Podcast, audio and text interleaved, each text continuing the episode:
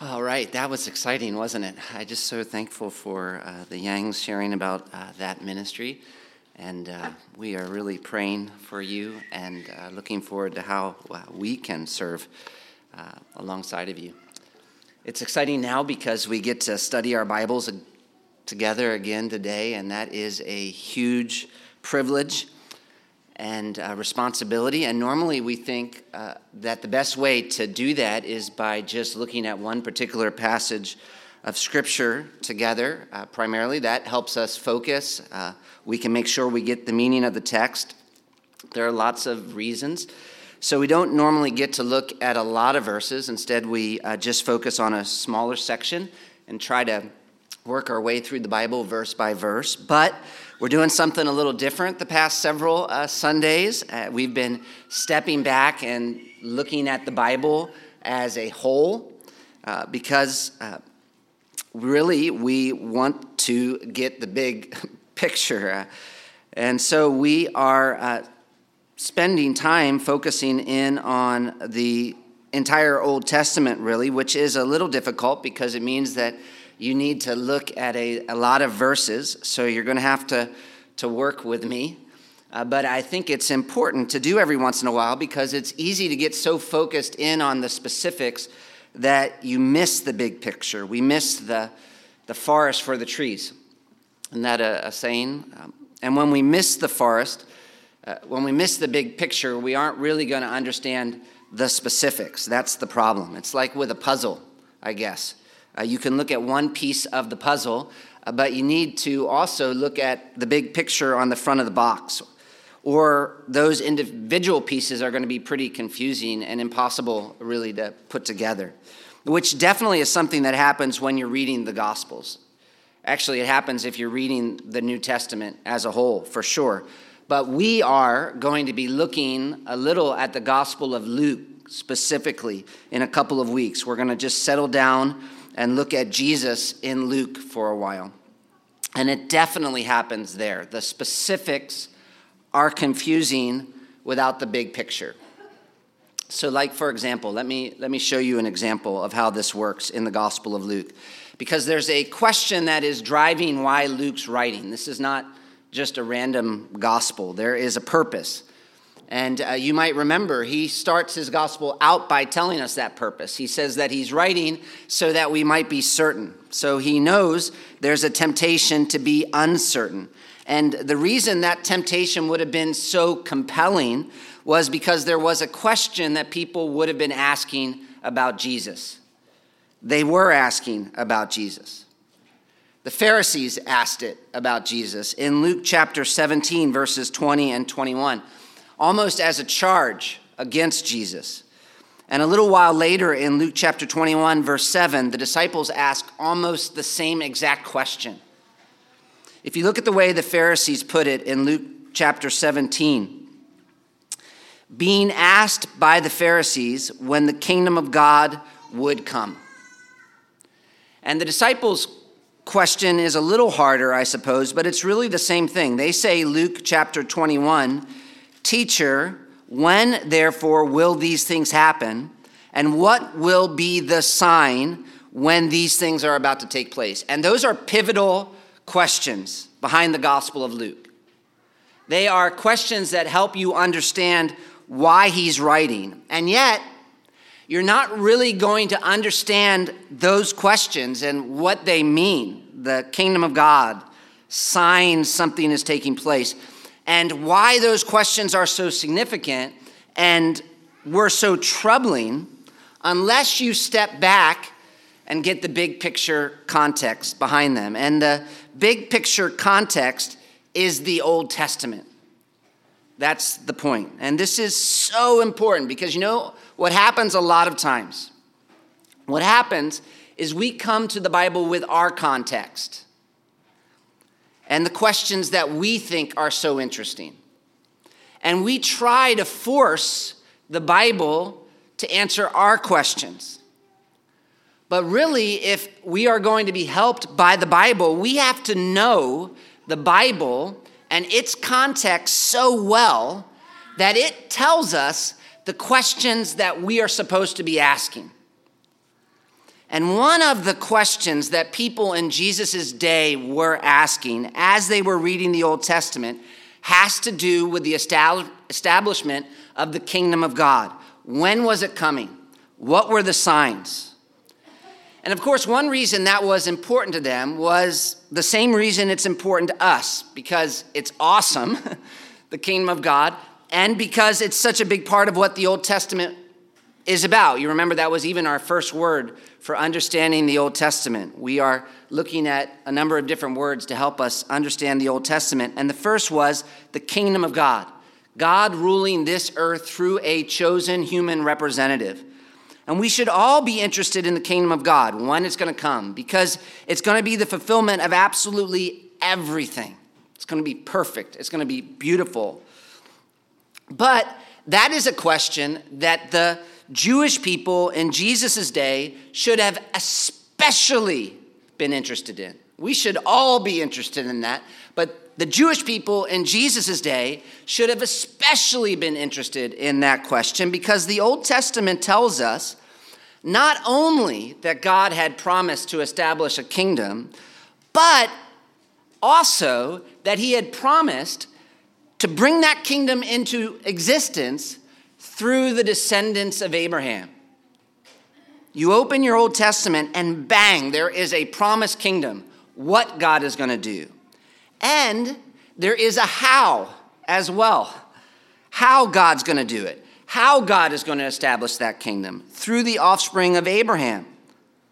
Which is why the Jewish people in Jesus' day must have been thinking a lot about the kingdom of God. They could literally open their Bible and see that God had made them, as a people, some very particular promises in these things that we call covenants. And that was the second word we spent time on. The first word was kingdom, because that's what the Old Testament is about. And the second word was covenant, because covenants explain how God is going to establish that kingdom. And we looked first at his commitment to Abraham about making his descendants a great nation and giving them land and blessing them. And maybe most importantly, using them to bring blessing to the entire world. That is what passage of Scripture? Genesis 12, 1 to 3. Someday I'm going to call you up and ask you that. Maybe, probably not. But uh, that is a promise to reverse the curse. And that tells us what makes the history of Israel so significant. It's right there at the beginning to tell us why we should be so interested in these people. Because not so much because we're just interested in the history of ancient people groups, though I'm sure some of you are, but we are interested in what is going to happen to the nation of Israel in the Old Testament because we're trying to figure out how God is going to use these people to establish the kingdom that He's promised. And we started a couple weeks ago now with the covenant God made with them. And, there's such a big part of this that that was even our third key word you might remember for getting the big picture israel and this covenant that god makes with them is called the mosaic covenant and this covenant is important because god is telling the nation of israel if they would obey him they would be his image to the world and he would bless them in such a significant way that the whole world would see them and be drawn to the kingdom of God. But of course, the problem is they didn't obey God. And instead of becoming different than the nations, they actually forsook God and became like the nations. And it got so bad that they even ended up saying to God, We want a king for the purpose of being like the nations. And we're kind of running through a lot of biblical history, I know, but this is the book of 1 Samuel. And 1 Samuel starts a little sad because after God's kept so many promises and rescued Israel so many times, they come to God and basically say they want out of the covenant. We want a kingdom, just not the kingdom of God. And so, as we read their story, we're wondering about God's response. And the good news is we saw God didn't give up on them. Instead, at this very moment, he reaffirmed his commitment to the plan he started. And this is 2 Samuel chapter 7. And again, you know, I'm just trying to help you see the, the big picture so you can understand the specific questions people were asking about Jesus and especially about the kingdom of God. It's, it's not just because they thought this whole idea of the kingdom was so awesome, it's because they were reading their Bibles and they knew God had made these incredible promises to them over and over.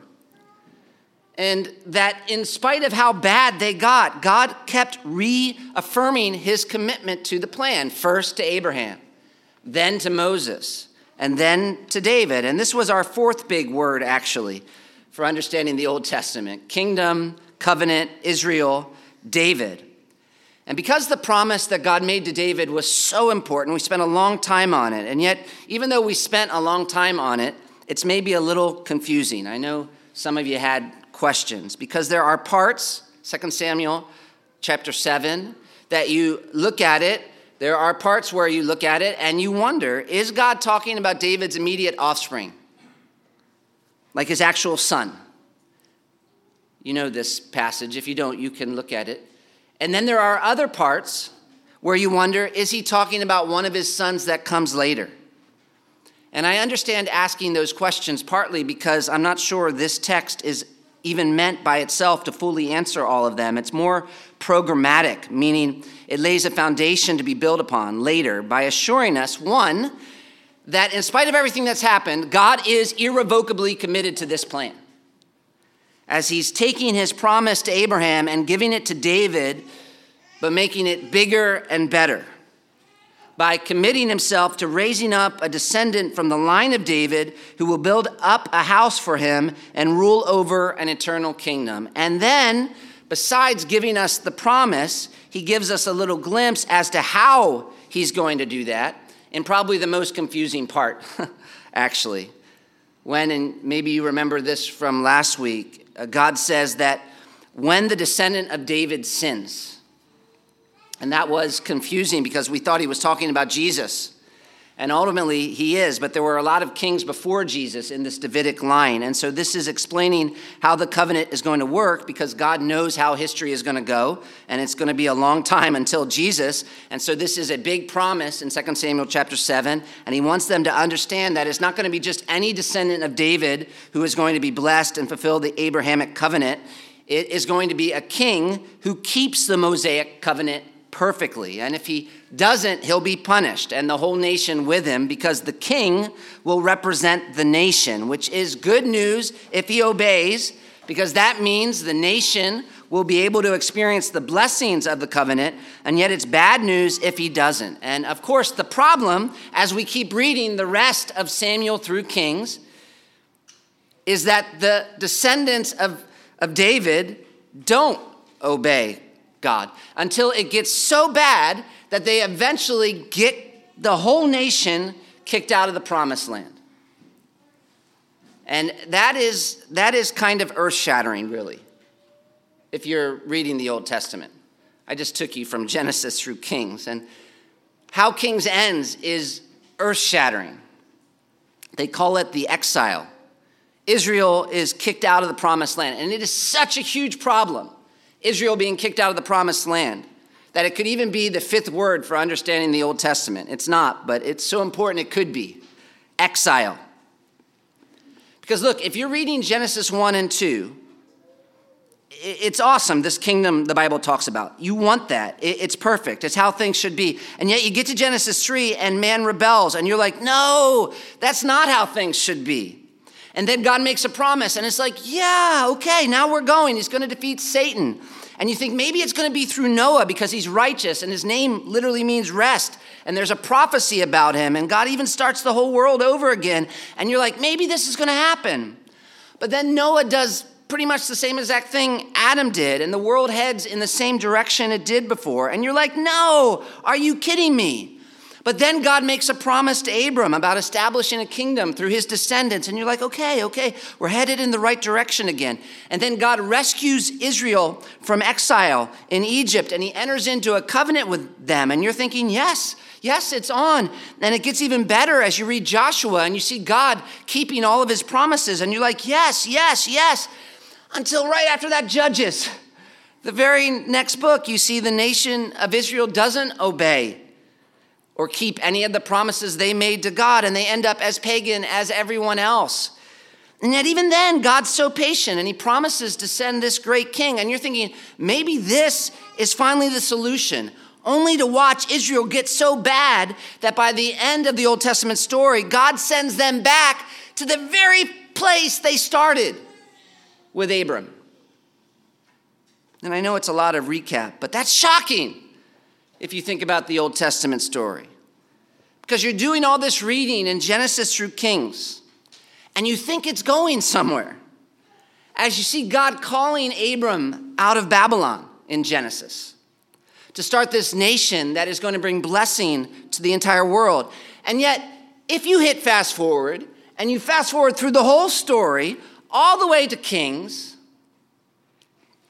you see God sending that very nation all these years later back to Babylon because they're just like everyone else.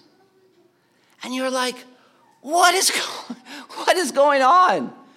What is going on? In fact, there's a really sad scene in Ezekiel. And to understand how sad, you have to remember how in Exodus, God told Israel to make him a tabernacle.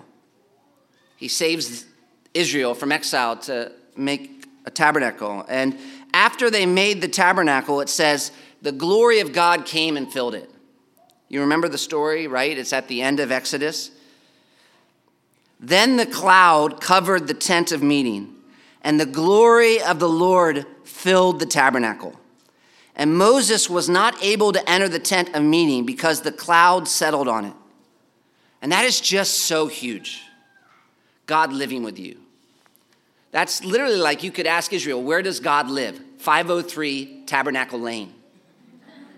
God is choosing to live with Israel. And it gets even better because the tabernacle was a tent, which is why when they got into the promised land, they turned that tent into a building they called the temple. And when they made the temple, you remember what happened?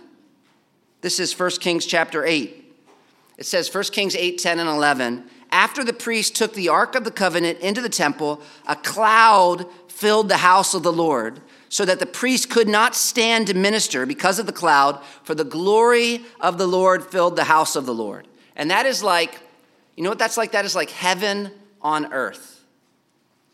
That is their Garden of Eden moment. And yet, after all their sin and after all their rebellion, Ezekiel sees this vision in Ezekiel 10. And Ezekiel writes, this is Ezekiel, so try to listen. Ezekiel 10, he writes, then the glory of the Lord went out from the threshold of the house, that's the temple, and stood over the cherubim. And cherubim are angels. And the cherubim lifted up their wings and mounted up from the earth before my eyes as they went out with the wheels beside them. And they stood at the entrance, entrance of the east gate of the house of the Lord, and the glory of the God of Israel was over them. And you know what that's a vision of? It's a vision basically of God packing up and leaving the temple. It is like God is gathering his things and moving out. And so, as the story of the Old Testament is wrapping up, we're watching Israel taken back to where they started, Babylon. And we're watching God sort of getting up and moving out of what we think of as his earthly home, the temple. And we're wondering what? We're wondering does this mean that God is finished with his plan? It's like we saw Adam and, we, and he failed, but we had hope because of Noah. And then he failed, and yet we had hope because of Israel. And yet, Israel, this whole nation fails, and yet we had hope because of David. If, if just one descendant of David would obey, then maybe it would be on. And yet, obviously, they didn't, which is a problem for Israel and yet if we're reading our Bibles properly, is also a major problem for us. Because it's kind of like you might imagine us, ever since man got kicked out of the garden, you might imagine us standing there on the outside of the garden looking for a way back in.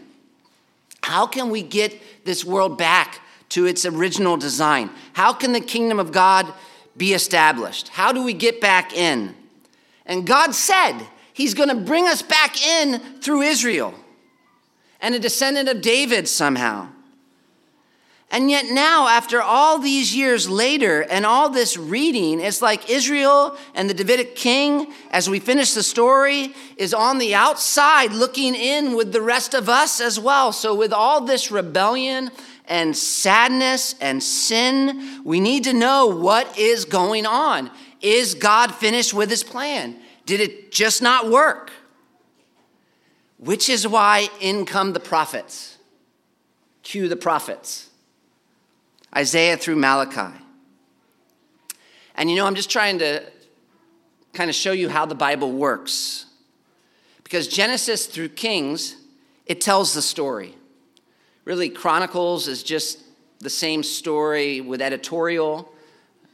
Some of the other books, like Ezra and Nehemiah, they're postscript. The main story of the Old Testament is found in Genesis through Kings. And then there are these prophets, and the prophets are coming onto the scene not so much to add to the story, but to explain it. They're almost like color commentators, you might say.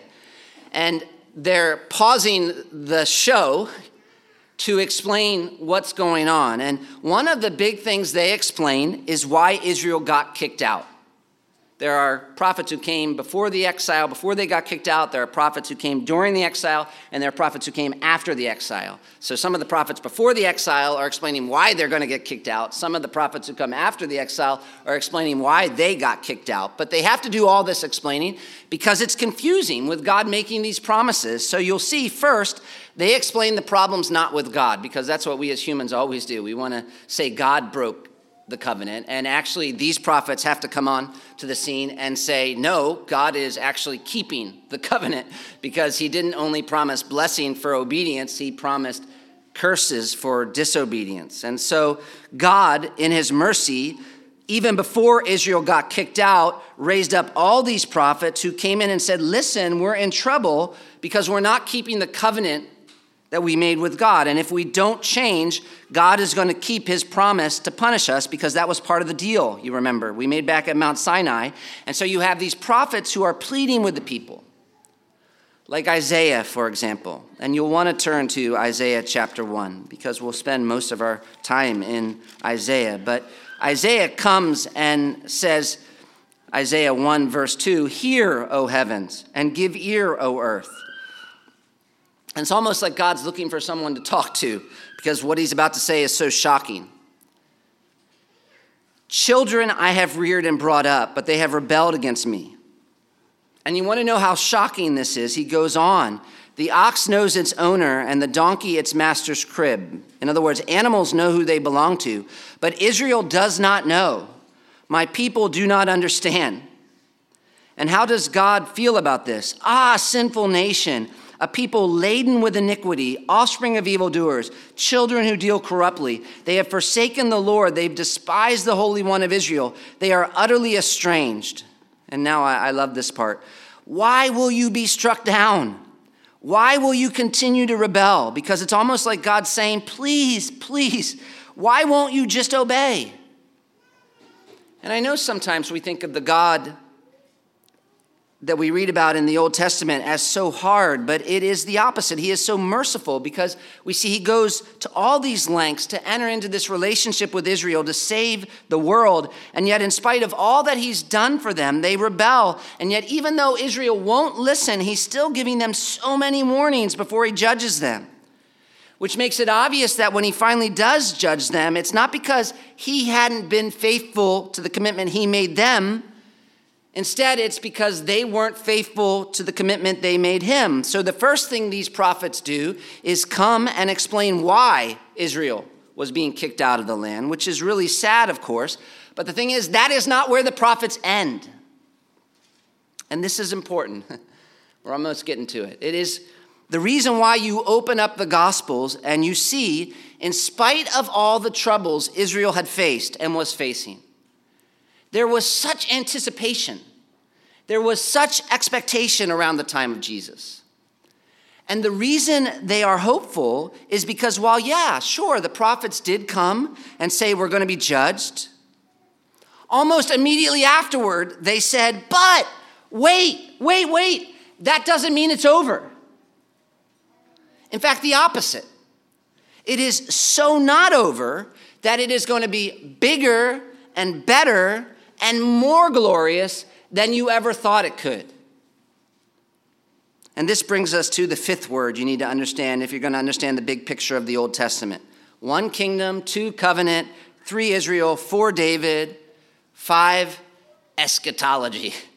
And uh, actually, that word doesn't matter so much, but the idea does, because by eschatology, we mean what the Old Testament says about last things, how things end. And this is such a big subject. There's no way I'm going to give you everything. In fact, I'm, I'm barely giving you anything. We sometimes think eschatology, we go to Revelation, but Revelation, for the most part, is quoting the Old Testament. So there's a lot about eschatology in the Old Testament. But I, I want to just show you a few passages to illustrate that the Old Testament fully expects God is going to end things by fulfilling his kingdom promises to Israel and through Israel to the world. There is a lot of hope in the prophets. And the hope is, if you want a, a long summary quote, the hope is God plans to restore his creation that was marred at the fall. And God's plans are holistic. He will restore all things material and immaterial. This includes individuals, the nation Israel, and the nations of the world. The kingdom plan will be carried out through the eternal and unconditional covenants Noahic, Abrahamic, Davidic, and new. The Mosaic covenant was a temporary and unconditional covenant that Israel failed because Israel did not keep the Mosaic covenant. God's kingdom did not come in its fullness, and there is a need for the superior new covenant, which will enable Israel and others to obey the Lord. But here it is there is a coming day of the Lord when the nations of the earth will be judged and Israel will be saved. Kingdom conditions will follow when the ultimate Davidic ruler will reign from Jerusalem over a restored Israel, and the nations of the earth will be blessed. And I know that's a little thick. That's the problem with quotes like that. And if you missed it, I gave it to you on the notes I sent in the email. Um, if you don't get that, you can ask to be on the list. But I'm going to try to summarize anyway by just looking at one prophet specifically and highlighting four of the key end time promises that, that he makes. And I'm using the prophet Isaiah because he kind of gives us the whole Old Testament in a book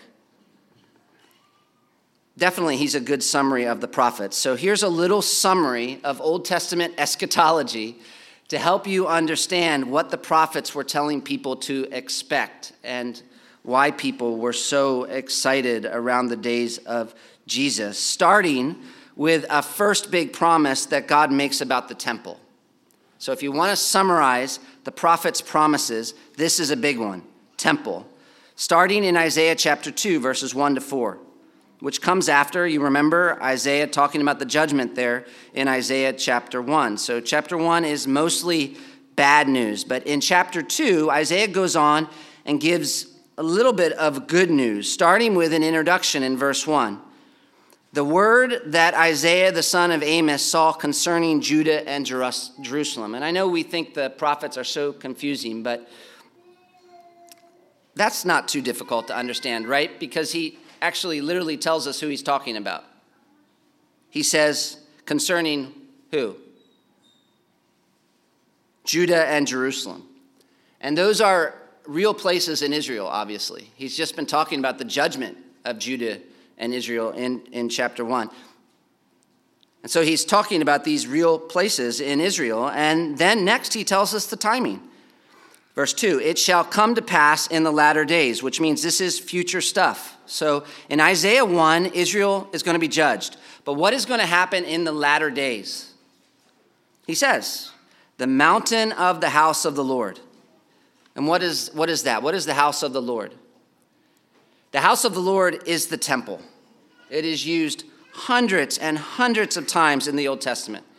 And I cannot find one time in the Old Testament where it's not the tabernacle or the temple that he's talking about. And it makes sense here because the temple was located on a mountain. So I don't think it's too complicated, right? He's saying the mountain the temple is located on shall be established as the highest of the mountains and shall be lifted up above the hills. And lifted up above the hills, you might ask, does he mean literally? Maybe. I'm, I'm not sure. That wouldn't be too difficult for God. But language, you know, it could be an expression. Either way, at the very least, it means this mountain will become the most significant place on the planet at some point in the future. Because he writes, all the nations shall flow to it, and many peoples shall come. In other words, in the latter days, the whole world is going to want to come to Jerusalem, to the temple. Why?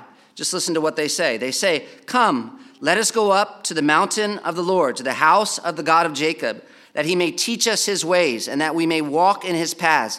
For out of Zion shall go the law, and the word of the Lord from Jerusalem. So the whole world is going to want to go to Jerusalem because that's where they can best learn more about God, and they want to learn God's word. And why is Jerusalem going to be so significant? Because from this location, God is going to judge the nations and decide disputes. And the result, he says, is that they're going to beat their swords into plowshares. That's verse 4. Because they don't need weapons anymore. So they're going to use the weapons they had formerly somehow for farming. Why? Because the whole world is at peace. Which sounds like what? If you're connecting the dots. It sounds like God is describing the fulfillment of what he said he was wanting to do through Israel all the way back at the beginning when it came to the Abrahamic covenant. And then, more specifically, in the Mosaic covenant, he's going to make Israel a blessing to the nations. You remember how they were to be a model of the kingdom of God, and the result would be that nations would come and want to learn more about God. Even, you know, you get a little glimpse of that in Solomon's kingdom, right? Because for a while you think Solomon might be the one. And what happens in Solomon's kingdom that points forward to this? Anybody remember? It's when the queen of Sheba comes. The nations come to Solomon, and what do they say? What does she say? She's like, Oh, that the whole world would have a king like this. That's a sneak peek, actually. And of course, Solomon failed, but God's not finished with this plan. And Isaiah realizes that and knows that even though Israel is going to be judged, there's a day coming when God is going to dwell in the midst of his people and make all this happen. And that's first, big picture, temple, Isaiah chapter 2, and actually all throughout the, the, the prophets. Second, Isaiah chapter 11. If the first end times promise has to do with God dwelling again in his temple, the, the second has to do with the king ruling on a throne. And this little outline, outline comes from a great book on the Old Testament by someone named Matthew Harmon. I'm not so good with alliteration, but temple throne. Isaiah chapter 11. Listen to this. There shall come forth a shoot from the stump of Jesse, and a branch from the stump of Jesse, and a branch from his roots shall bear fruit. And shall come forth, again, means we're talking about the future. This is Isaiah 11 1. But a stump from Jesse. Who's Jesse? He's the father of David. And yet, this is way after David, right? And why is he even talking about David? It's because of the promise God made David. And he's saying all these years later, the Davidic covenant is still on. Actually, the book of Isaiah, in, in large part, is about God fulfilling the Davidic covenant. And here in Isaiah 11, definitely, he's saying the Davidic covenant, that promise is, is still on in the future. A descendant of David is going to come on the scene. And what's going to happen when he does? Verse 2 And the Spirit of the Lord shall rest upon him, the Spirit of wisdom and understanding, the Spirit of counsel and might, the Spirit of knowledge and the fear of the Lord. And his delight shall be in the fear of the Lord. In other words, he's going to be holy the way that we need a king to be. And what's he going to do? Second part of verse 3 He shall not judge. He's going to judge, but he's not going to judge a certain way. By what his eyes see, or decide disputes by what his ears hear. But with righteousness he shall judge the poor, and decide with equity for the meek of the earth. And he shall strike the earth with the rod of his mouth, and with the breath of his lips he shall kill the wicked. Righteousness shall be the belt of his waist, and faithfulness the belt of his loins. Little Bible trivia, that last phrase there, who, who quotes that in the New Testament? When we study through the book of Ephesians, Ephesians chapter 6, Paul does when he talks about spiritual warfare. Jesus wore this belt, the Messiah wore this belt even before we do. And anyway, here I want you to notice that he is going to have to judge, and there are still going to be poor, and there's still going to be disputes, and there's still going to be sin to deal with. So obviously, we're not quite in heaven yet, but this is something happening on earth, and, and what is promising, eh, he's promising, even though after Israel was sent into exile, they didn't really have kings. A king is still going to rise from the line of David, who is holy and who is everything we ever wanted a king to be, and he's going to bring the whole world into submission. He's going to rule and subdue the world the way Adam should have. And if you want proof, here it is The wolf shall dwell with the lamb and the leopard shall lie down with the young goat, and the calf and the lion and the fattened calf together, and a little child shall lead them. The cow and the bear shall graze, their young shall lie down together, and the lion shall eat straw like the ox. The nursing child shall play over the hole of the cobra, and the weaned child shall put his hand on the adder's den. They shall not hurt or destroy in all my holy mountain, for the earth shall be full of the knowledge of the Lord as the waters cover the sea. And you see what's happening. What's happening is after judgment, it looked like it was over for Israel. And yet, just when we're about to lose hope, Isaiah comes in and he assures us, in spite of the judgment, the Davidic covenant is still on, and the Abrahamic covenant is still on, as the earth is filled with the knowledge of the Lord, which is the definition of blessing. It's kind of like the entire world is brought back to Garden of Eden like conditions. Animals are relating to each other and us the way they should be, only actually better. And he makes it sound almost like heaven, but at the same time, it's not quite heaven because verse 3 and 4, as we said, there still are disputes and the poor and nursing children. And, and so, what's going on? What's going on is we saw God's plan was to rule over this earth through a human representative and to bring things into submission and to make this place, a, a, this world, a place that could be filled with his presence. And we saw, he said, he was going to do it through Israel. And yet, we also saw when Israel was given the opportunity to serve, they failed and did not become the kind of holy kingdom the world desperately needed and were sent into exile. And yet, now we're seeing that didn't mean God's plan for them was over because prophets like Isaiah are clearly hoping that God was still going to accomplish what he said he would accomplish through them. And you know, whatever you think about how the New Testament explains that, this is just basic Old Testament end times expectation. They thought the story was still going somewhere. And when they talk about where it's going, first they talk about this temple, second they talk about a throne. And if you wonder if they thought that, read Luke 1 and 2. Read Luke 1 and 2. What does Mary say and what does Zechariah say when they hear about the Messiah? And third, third, and I don't like this T so much, they talk about temple, they talk about throne, but they also talk about turf or land.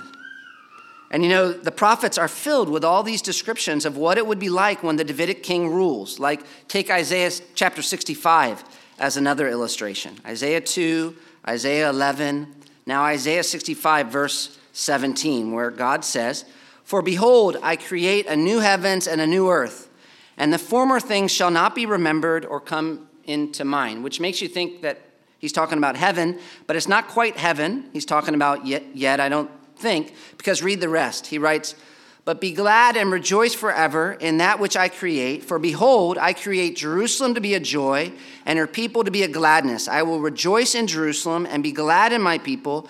No more shall be heard in it the sound of weeping and the cry of distress. No more shall there be in it an infant who lives but a few years, or an old man who does not fill out his days, for the young man shall die a hundred years old. and the sinner, a hundred years old, shall be accursed. And so he's talking about a city, Jerusalem, and a place, and it sounds amazing no crying, and people living a really long time. I mean, when someone dies at 100, you're like, that person must have really been a bad sinner because everybody's just living so long. And he goes on, they shall build houses and inhabit them. They shall plant vineyards and eat their fruit. They shall not build and another inhabit. They shall not plant and another eat. For like the days of a tree shall the days of my people be. And my chosen shall long enjoy the work of their hands. They shall not labor in vain or bear children for calamity, for they shall be the offspring of the blessed of the Lord and their descendants with them. Before they call, I will answer. While they are yet speaking, I will hear. The wolf and the lamb shall graze together. The lion shall eat straw like the ox, and dust shall be the serpent's food. They shall not hurt or destroy in all my holy mountain, which is awesome. And I, and I especially love that last little line the dust shall be the serpent's food, because it refers back to what? The judgment in Genesis. It's reminding us there's a time coming when someone is going to reverse the curse, and yet, even when the curse has been lifted, the judgment on the snake is still on. God is going to win. Temple, throne, turf, and this is my own T here uh, transformation, which is sort of the theme actually of Isaiah from the beginning. If you look back at chapter 1, verse 21, it's kind of neat to see how Isaiah works, I think. Isaiah chapter 1, verse 21, he says, How the faithful city has become a whore or a harlot, she who was full of justice. Righteousness once lodged in her, but now murderers. And he's talking about Jerusalem, and he keeps talking about how bad it is, and that's the beginning of the book.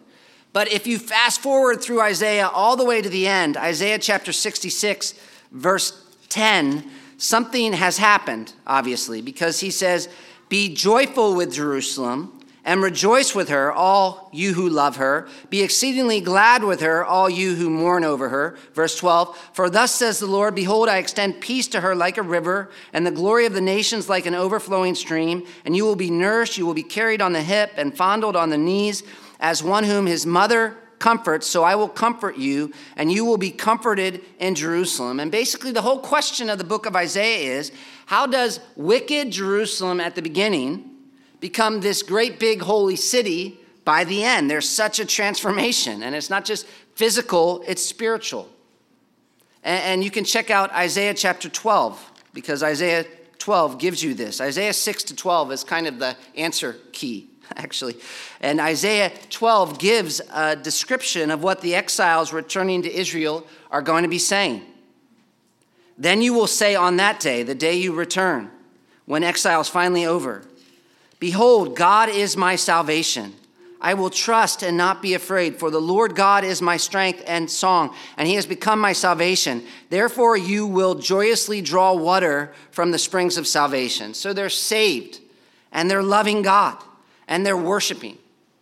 And you can read all kinds of other descriptions in other prophets about how much they'll be transformed.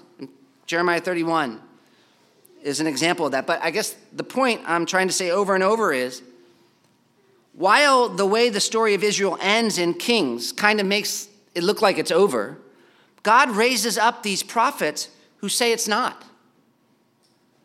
It's so not over. As one man explains, they, they say, though Israel was going to be judged and sent to the nations for disobeying the covenant they made with God, in the future, God would gather Israel together again and restore her to her land. It's going to be like a valley of dead bones, right? That God resurrects and from there, she would experience incredible material and spiritual blessings under the leadership of the ultimate Son of David. And as a result, the nations who will be judged for a time will also, in the end, benefit from the reign of this great king and become the people of God alongside Israel in an earthly kingdom as God completes the plan he started all the way back in the garden to bring this world into submission and to rule over this world through a chosen human representative. And that is Old Testament eschatology in a nutshell. God has made this promise to Israel and through Israel to the world, and He's going to keep it. Judgment, exile first, but after exile, temple, throne, turf, transformation. And yet, here's the final piece for understanding the big picture context of what's going on in the Gospels. Because as the Old Testament ends, what happens? The people of Israel do come back to the land, from Babylon to the land, just like God said they would, same amount of time, even. And it was kind of a sacrifice for them to come back because Babylon was this great, huge, beautiful city, and the Jews had done really well there. And yet they're coming back to Jerusalem, which would have seemed like a step back, like moving from the city back to the, the village, if you know what I'm saying, from the world's perspective. And yet they were coming back. Why? Probably because they listened to Ezekiel finally, because of all these great promises from the prophets. And they were probably thinking all those promises were going to be fulfilled. When? Well, when would you expect? Probably right after they got back into the land. And so for Israel, it's like, okay, we're back. Now let's get that great big kingdom thing you were talking about going. And yet, you know, when they got back into the land after having been in Babylon, it didn't really go like that at all, actually. There weren't really that many of them that even came back at first. And they didn't even have the whole land. They had Jerusalem, a little space around Jerusalem. And most of the time, even as they were living in their own country, they were being ruled over these foreign, ruled over by these foreign countries, which is the opposite of what they were hoping. and was probably pretty confusing, honestly, for them. I mean, it would be like having soldiers come and kick you out of your house and take it over and force you to live somewhere else, and then being allowed to come back and live in your house only to find there were other people already living there and they owned it and they forced you to pay them rent. Which is why, in the days of Jesus, and now we're getting to it, why this super long sermon, in, in, the days of Jesus, most of the Israelites would have felt like they were still living in the time of exile. They would have felt like exile wasn't over. Even though they were back in the land, technically, for 400 years, they had come back from Babylon, they weren't experiencing the full future kingdom that the prophets promised they would. And that's why this kingdom of God thing was such a pressing question because it wasn't just like, oh, we don't like foreigners living in our land. Instead, it was the fact they understood God was taking Israel somewhere bigger than just being occupied by the Romans. He was planning to do something awesome with them, to establish them as a kingdom and use them to bring his promised blessing to the entire world. Which is why, you know, in the days of Jesus, what do we find godly Israelites doing? We find them hoping. Look at Mary. Look at Zechariah in the beginning of Luke. Look at Simeon and that old woman, Anna. They were hoping and they were longing that the promised one would come, the Davidic king. And so there was like this massive expectation that God would send the deliverer he promised, and that deliverer would establish his kingdom. And most of them thought he would do that how? By overthrowing Rome. And Rome was the nation in control of Israel. And so they were looking for this great warrior who would enable them to establish the kingdom, which is why I think they were having such a hard time understanding Jesus. That's where this uncertainty is coming from. Because on the, the one hand, he had all these signs of being a great Davidic king. He had the genealogy, read Matthew 1. He was going around doing all these things that only the Messiah could do. He healed blind people for a reason, because that's what the Old Testament talked about the Messiah being able to do. And casting out demons and cleansing lepers, all of those were, were signs of the Davidic king. And yet, what was confusing was at the same time, he wasn't fighting anyone. And you know, where's his army? It's just him and this group of fishermen Maybe there was Simon the Zealot there, so that was a little hopeful, but they, they, these guys didn't look like much. And Jesus, certainly, he just looks like this Jewish carpenter going around teaching, not some warrior.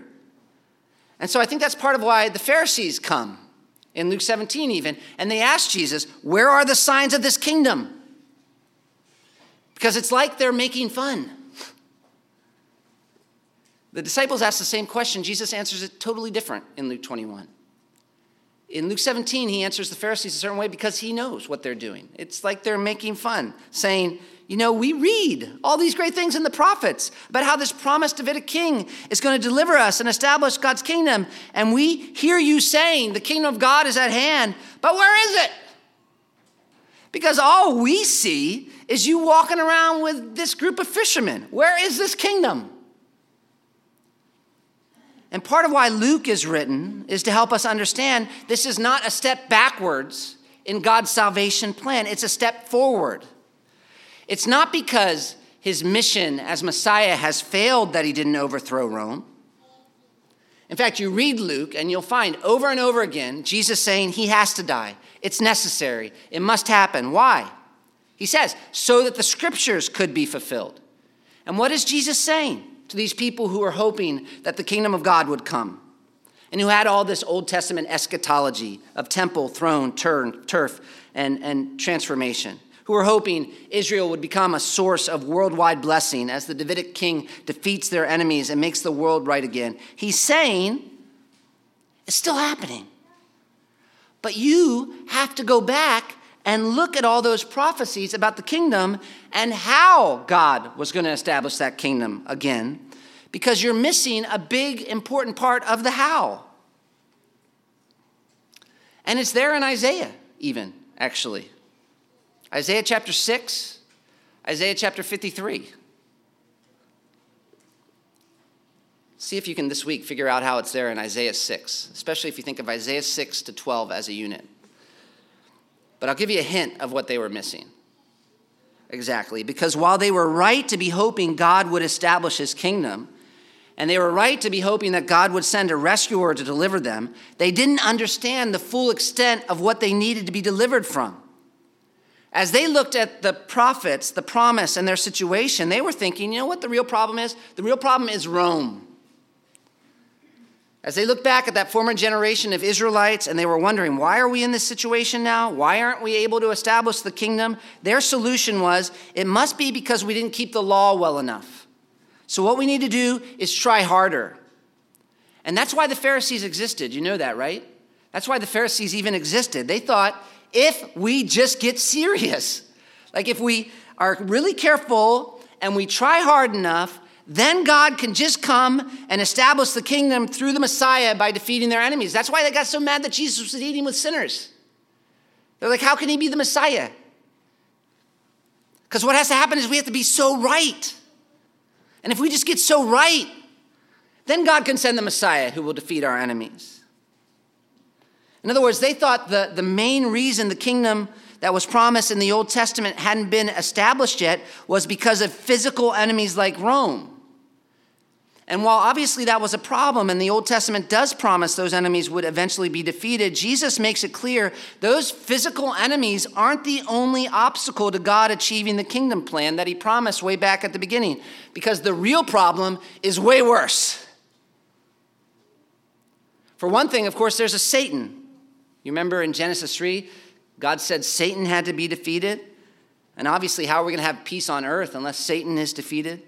And then there's also sin, and that's really the fundamental issue. Again, read Isaiah 6 with Isaiah in the presence of God and the angels talking about the way it's going to be in the future.